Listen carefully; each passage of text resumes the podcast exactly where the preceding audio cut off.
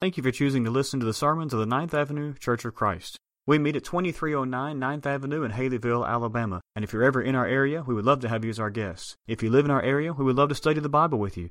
You can call us anytime to set up a Bible study or just to gain more information at 205 486 9247. Also, visit our website, 9th com, or check us out on Facebook by simply searching for 9th Avenue Church of Christ. Now we hope you'll join us for a study of God's Word as we seek to follow Him each and every day from the Ninth Avenue Church of Christ in Haleyville, Alabama. Happy Mother's Day.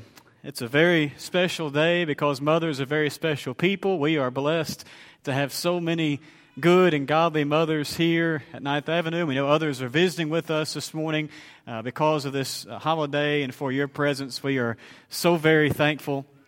You know, mothers are special, and children hold their mothers in high regard.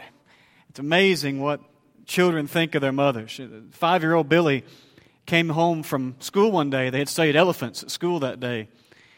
And he came home, and his dad was sitting in the living room watching television. And he walked in and said, Dad, I've got a question. And being the good father he was, the dad turned off the television and looked over at Billy and said, Well, what is it, son? And he said, Dad, do you know the difference between a pack of cookies and a pack of elephants. And of course, his dad was thinking this has to be a joke or something. He tried to think and he said, No, son, I don't. And, he, and the little five year old boy said, Well, then it's a good thing mom buys our groceries, isn't it, dad? Moms are able to just do certain things. They're just creative. Yeah. Even if something doesn't work, it's amazing how a mom's mind works. They try to figure things out.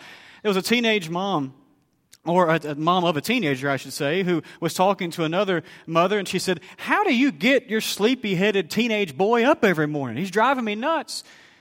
And the mom said, That's easy. I put the cat at the end of the bed. And she said, What does that have to do with getting your son up every morning? He said, He sleeps with the dog. It's, it's remarkable what moms are able to figure out. It's remarkable how they think. One of the most intriguing people in all the Bible is Mary. I wish we knew more about Mary. There's, there's just something about her that just intrigues us. We have a, a, some of her biography, we have some information, but don't you wish we just knew more than we do? There's just certain people in the Bible that I wish we had a fuller biography of, and I, I think she's one. Now, we can surmise maybe why we don't have more. Of course, we know there are people who actually worship Mary. Maybe if we had more of her biography, we might be more tempted to do that. But of course, it's wrong to, to worship her. She's just another person like we are another person. But it's not wrong to be amazed by her. It's not wrong to just be amazed by, by her role in the plan of God and her role in history. One writer was talking about Mary, and I love these words that he wrote. He said, Of all the extraordinary women in Scripture, one stands out above all others as the most blessed, most highly favored by God, and most universally admired of women. Indeed, no woman is more truly remarkable than Mary. She was the one sovereignly chosen by God from among all the women who have ever been born to be the singular instrument through which he would at last bring the Messiah into the world. I think we know that fact. But have you ever considered how amazing that is? That of every woman who ever lived or ever will live, she was the one who brought Jesus into the world. She's amazing. If you're a guest with us this morning, on Sunday mornings throughout 2017, we're considering the words of Jesus. Our theme for 2017 is one word, the word of Christ. And so every time I preach or Tyler preaches on Sunday mornings, we're looking at something that Jesus said, a parable or a story or a teaching. But since this is Mother's Day, I thought it'd be kind of interesting to go through the accounts of the gospel and consider the times when Jesus spoke to his mother. There, there are several times where we see just very brief interactions between Jesus and Mary, and it tells us something about our Lord and tells us something about what he was focused on throughout his life in the way that he addressed his mother in those various settings. And hopefully, in doing that, we can encourage ourselves to have the same focus that he had, but also, I would hope that in doing this, we can honor godly mothers. Because if we are focused on the same things that Jesus was focused on throughout his life, then wouldn't a mother be honored by that? By a child who's willing to live in that way and be focused on those things. So I hope you have your Bible with this one. We're going to be looking at three different accounts throughout the accounts of the gospel. The first one is found in Luke chapter 2. And it's the one that we read together a few moments ago, at least part of, in Luke chapter 2, the end of that chapter. We see in this account that when Jesus spoke to his mother, he was focused on the heavenly Father. I love that account found in those last several verses of Luke chapter 2. And you remember the basics of it, where Jesus stays behind in the city of Jerusalem, specifically in the temple, and how his family leaves to go back home, and they, they, they don't find him for a while, and they have to search for him over and over and over again. And one reason I love that story is the humanness that comes out in it. Did you notice it in part of what Sin read for us a few minutes ago? When they find Jesus, there is just this human side to what Mary says to him, isn't there? Why have you troubled us this way? Now, I like that. That's just a mom, isn't it? Can't you, you put it in 2017 language? Why'd you put us through this? That's exactly what she's asking. But it's interesting to think about how Jesus responded. We know that at this time, Jesus is about 12 years of age the Jewish culture, of course, that's coming close to the time when he will be considered a man or a young man. But it's a very interesting age because it's sort of that age where you're teetering on still being a boy and becoming a man and taking up, or at least learning by apprenticeship, the work of the father and that sort of thing, and starting to take on little pieces of responsibility. The Jews would have considered him still a boy, but almost there. And yet Jesus looks at her and those very famous words said, Did you not know that I must be in my Father's house? Or as some translations have it, I must be about my Father's business. Now, we could argue all day long about which of those is correct. Different scholars believe different things, but they make the same point. The point is simply that Jesus' focus, even at this very tender age, was on his heavenly Father. Here he was basically saying that as important as his earthly parents were, even they could not override his relationship to, his responsibility to, or to use our word, his focus on the Father in heaven. Now, why is that important for all of us, but especially young people? It, it reminds us of what the Bible says in the Old Testament and the New Testament. You recall that commandment that's given in the Ten Commandments and brought over to the New Testament begins, children obey your parents. But there's more to it, isn't there? Children obey your parents in the Lord, for this is right. Jesus is displaying that part of the commandment. It's not to say that going home with Joseph and Mary would have been a sin. But Jesus is saying, I am so focused on the Heavenly Father that absolutely nothing is going to keep me from connecting with Him, learning of Him, and so on and so forth. It's sad when children sometimes aren't led in ways that are right. But anytime a parent tells a child to do something that's within the ways of God, a child needs to obey that because God comes first. And by the way, one reason I asked Sin to read the rest of Luke chapter 2, all the way down through sort of those summary verses, verses 51 and 52, is you see in those verses the, the balance of all of this. Especially, I believe, in verse 51. We know verse 52 very well that Jesus increased in wisdom, stature, and favor with God and man. That one verse really is supposed to sort of summarize all of his years between this account uh, at about the age of 12 all the way through, and his ministry begins at about the age of 30. But it's the verse prior to that that tells us so much about the balance we see in the life of Christ. Did you notice what was said in verse 51? And he, that is Jesus, went down with them, his parents, and came to Nazareth. And now, depending on the translation you have, it'll either say something like, he was submissive to them or he was subject to them. What's that tell us about Christ? It tells us about Christ that he didn't try to pull rank. Even at the age of 12, he knew who he was. He knew he was the Son of God. He knew all of these things. But as he went home, with his parents to Nazareth to be raised, he didn't pull rank.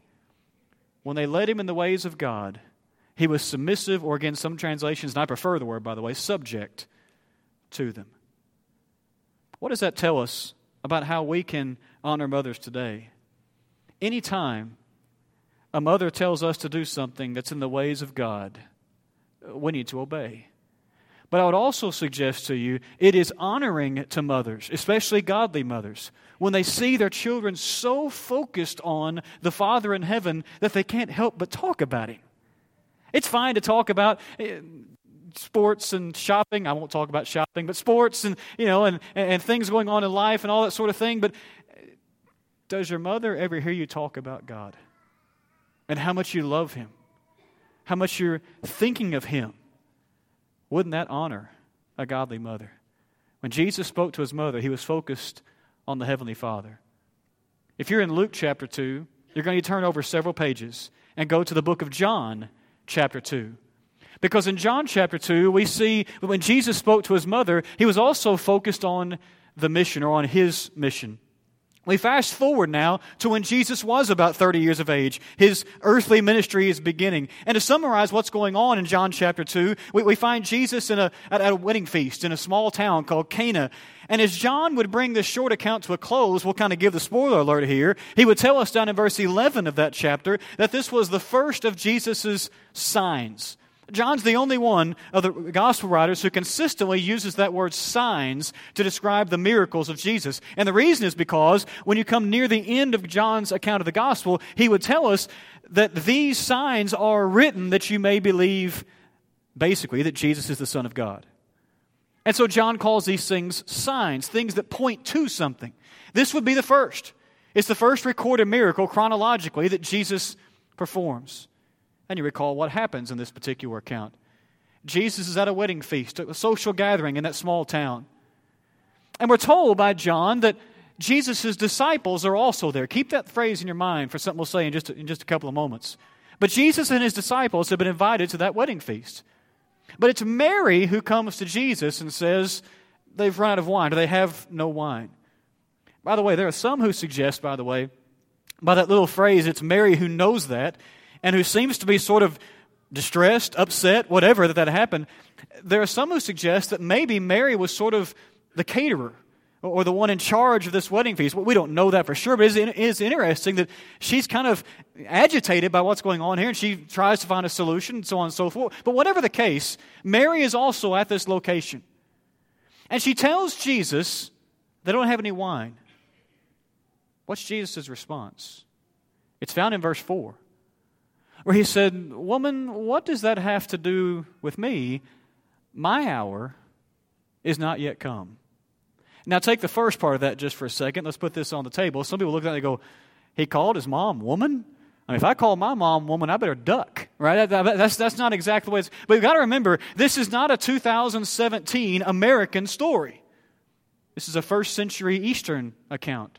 And in that day and in that time, the word woman would be much more like our word lady. In fact, Guy N. Woods, in his commentary on the book of John, says that this term was one of reverence and honor. And I think he's right. He's simply saying, ma'am, if you want to put it in our terminology. What does that have to do to me? But then the specific part I want us to focus on is that statement My hour is not yet come. It's interesting, isn't it? Remember what I told you to kind of put in the back of your mind for a second? Who was invited to the wedding feast? Jesus and his disciples. Is it not possible, and again, this is just thinking out loud, but is it not possible that some might have thought his hour had come because he already had a following? He already had some who were listening to him. He had disciples, which simply means learners or followers or imitators. And so maybe if he does something here to show himself that, that everything will be done, all the mission will be fulfilled. But Jesus understands his mission was not just to build a crowd. His mission culminated in the cross and then ultimately in the resurrection. And it's not time for that yet. Everything Jesus did while he was here on the earth was not only in the Father's will, it was also on the Father's timeline. And Jesus had to understand that. There are many times where Jesus could have tried to do something to change that timeline. Sometimes it was what we might consider to be positive. And huge. You recall there was at least twice where people wanted to make him an earthly king. They want to go ahead and make him a king right then and right there. Wouldn't that have proven something? Would, I'm sorry, but that might have been my way out of it. How about yours? Instead of going through the cross and all of that, I think I would put a crown on my head. That'll, that'll show everybody. And besides, if we think it's an earthly kingdom, then how else are you going to show you're better than the Romans and to set up your own kingdom right here and sit on a throne? But that wouldn't keep him from the mission. But even things like this, that may seem smaller, almost insignificant, even those things, Jesus would not allow to be uh, to, to deflect him from his ministry, his mission. What does that have to do with us in 2017? Let's go back to how we concluded that first point. How often do our moms hear us talk about everything other than what we're doing in the Lord's work? If we want to honor godly mothers, number one, let's make sure that we're doing the Lord's work. But also, let's not be ashamed to talk about it. Mom, I'm so excited they asked me to teach a Bible class. And I, I've never taught first and second graders before. and I'm pretty nervous. But man, I can't wait. That's going to be fun. And we're going to learn about the book of Genesis together. Don't you think a godly mom would just melt on the other end of the phone if you told her that? Wouldn't that be fantastic? Mom, I, I heard, heard the youth minister make an announcement that they need some people to host kids in the house for devotionals. And I've never had more than two kids in my house, but you know what? Why not? I, we're, we're going to do that. We're, we're going to open the house and we're going to grill some hot dogs, and I'm, I'm going to make that part of my ministry. That's fantastic. And all of it is tied to the fact that while we may have a mission in this life, it's not the same as going to the cross and so on and so forth, but we have a mission in this life, do we not? We are here to glorify God and bring others to that glory as well. And nothing should be able to detract us from that mission in life. Nothing should deflect that as the priority of our life. Glorifying God and bringing others to that glory as well. Jesus, when he spoke to his mother, was focused on his mission. But in the third place is the one we sang about a moment ago. And if you're still in John, you're going to to turn over a few pages to John chapter 19. Because when Jesus spoke to his mother, he also focused on her care.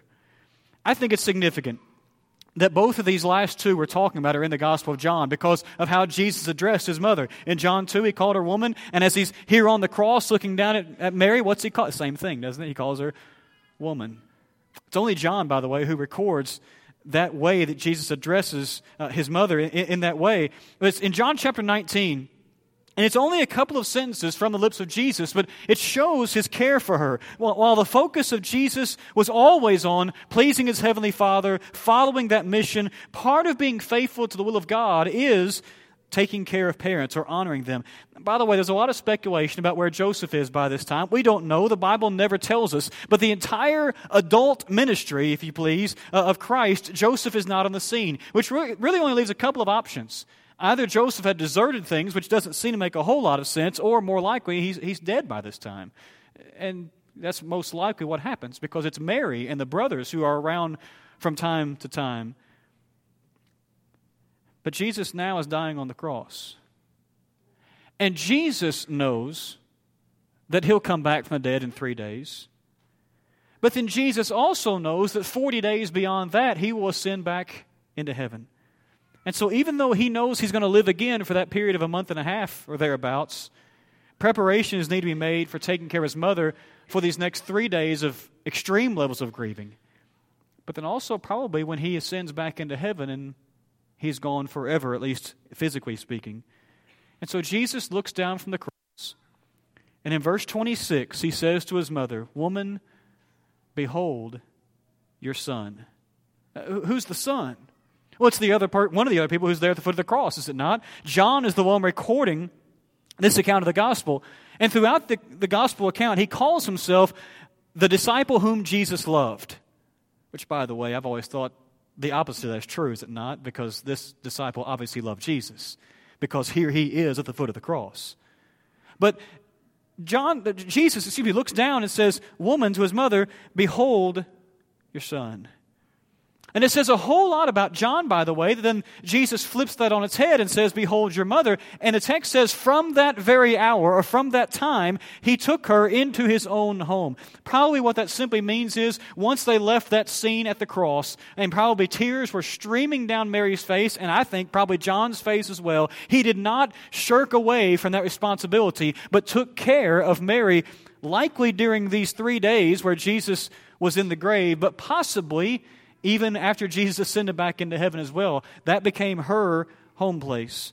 It says a lot about him. But Jesus was taking care of her. Now, we can logically, as we said, deduce that she was a widow by this time. But we also know, whether she was or not, that at this point in time, none of Jesus' brothers, or I guess more literally half brothers, believed in him. They weren't present for his crucifixion, so far as we know. And they no wonder they don't believe in him at all. They weren't close to their mother, doesn't seem like, at least in this way, providing comfort. Jesus realizes that. And he wants to make certain that Mary is both comforted and comfortable. Do you remember back when Jesus was presented at the temple as a small boy? There's a couple people who enter the scene just basically on one page. One is Anna, the other is Simeon. And Simeon makes that prophecy about Christ, about this baby, but then he turns specifically to Mary. The text doesn't say he turned to them, the parents, it says he turned to her, to Mary, and said, A sword will pierce your soul also. And here it is. It doesn't say a sword will pierce her side or a sword will pierce her heart.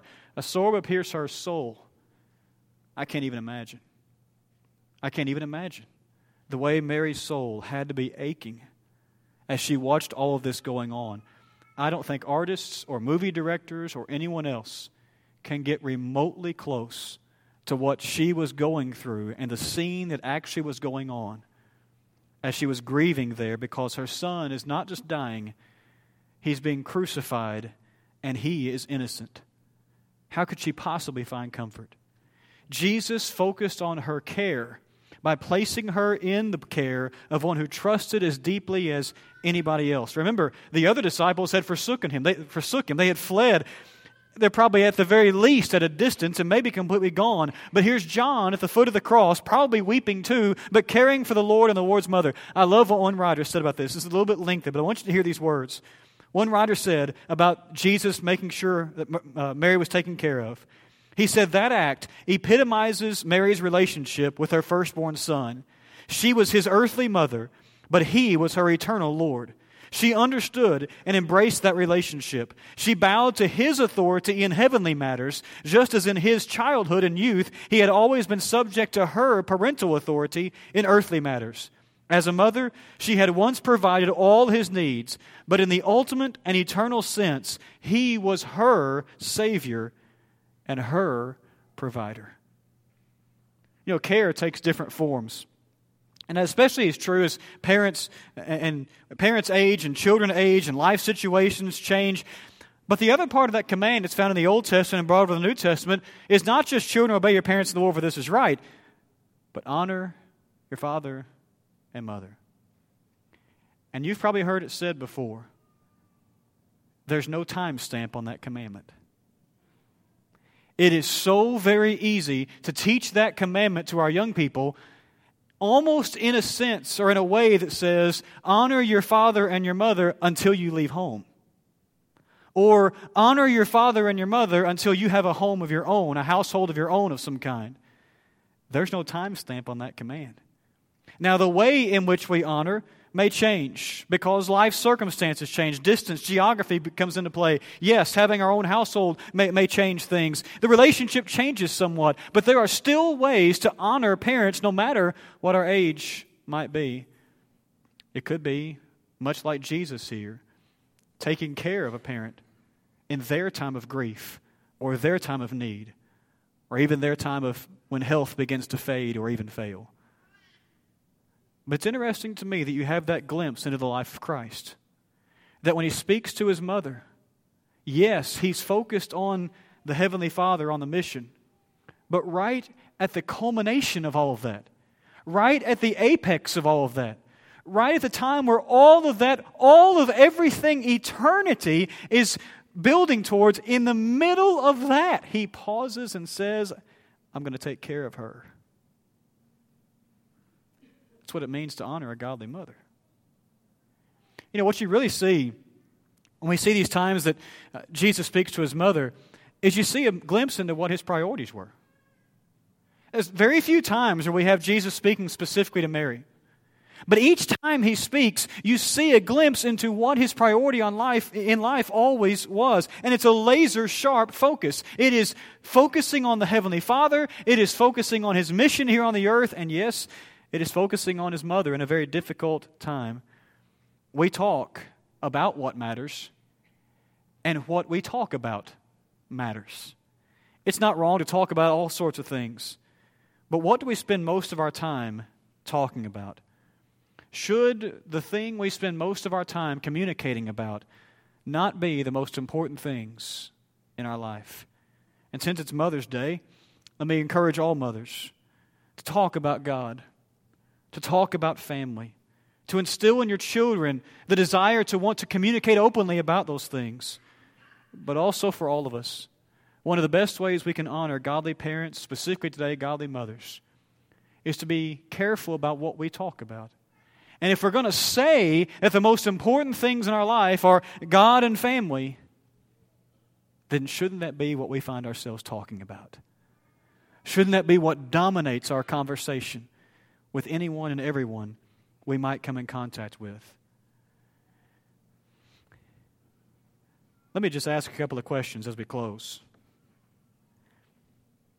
When you think about what Jesus said when he spoke to his mother, as we said, you get a glimpse into where his focus really was.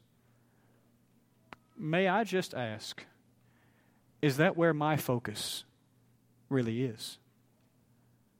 Is everything I do in life centered around the Heavenly Father?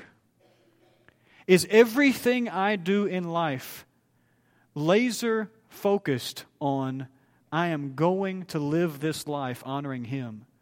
and nothing is going to distract or detract me from walking in the light. And if I'm blessed with family, is everything in this life centered on making sure they know that I love God more than anything else? And I want them to talk about Him and hear me talk about Him more than anything else. That's what Jesus did. And if I want to be more like Him every day, that's what I need to do as well we have a lot of guests this morning. And for your presence, we could not be more thankful.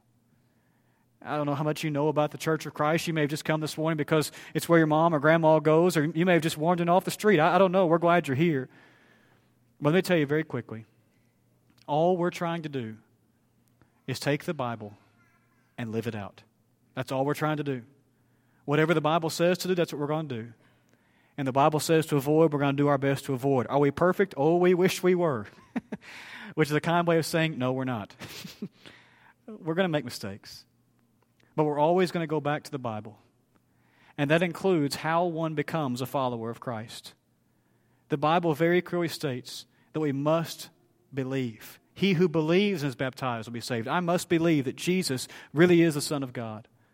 The Bible says I need to turn from those things that are wrong. We call that repentance. All that means is turning around, changing our mind, changing our action. Jesus said, unless you repent, you'll perish. Luke chapter 13 and verse 3, also found in verse 5. The Bible says I need to be willing to confess, speak about Christ the same way that God would speak about Christ. Jesus said, If you confess me before men, I'll confess you before my Father who is in heaven. I never need to be ashamed to utter the word Jesus and call him my Savior and Lord. And then the Bible says I must be baptized. That just simply means immersed or buried in water for the forgiveness of my sins. He who believes and is baptized will be saved. Repent and be baptized, every one of you, for the forgiveness of your sins. Acts chapter 2 and verse 38. We beg you this morning, if you've never done that, to do those things necessary to become a Christian. Once you become a Christian, all the Bible simply tells us to do is to become more like Christ every day. The big fancy word for that is sanctification, which is a big fancy word. It just simply means to be set apart a little more each day, to become more like Christ. So many people in this room have done that, become Christians. But maybe on that process of sanctification, becoming more like Christ, you've lost your focus. Maybe there's something in your life that's between you and God, and you're here this morning and you want to say, you know what? I want to rededicate my life to Him. You don't have to be rebaptized. But the Bible does say for us to pray together, to ask for forgiveness, to ask for encouragement. And we at Tyler Listen Prayer a few moments ago, we are a church family. And we're going to put our arms around you and pray with you and encourage you any way we can. So this morning, if you're not a Christian, would you let God make that change in your life by submitting your will to His? If you are a Christian but you need encouragement or need forgiveness, why would you wait to make that change in your life? Brother John's going to lead us in a song in a moment. We're all going to stand up in just a second. And all we ask you to do is just come down here to the front. I'll meet you. Tyler will meet you. One of the elders will be down here. We'll sit and talk with you as long as we need to. It's a very respectful situation. And we'll treat you kindly and respectfully and help you any way we can. If you'll come, well, together we stand and as we sing.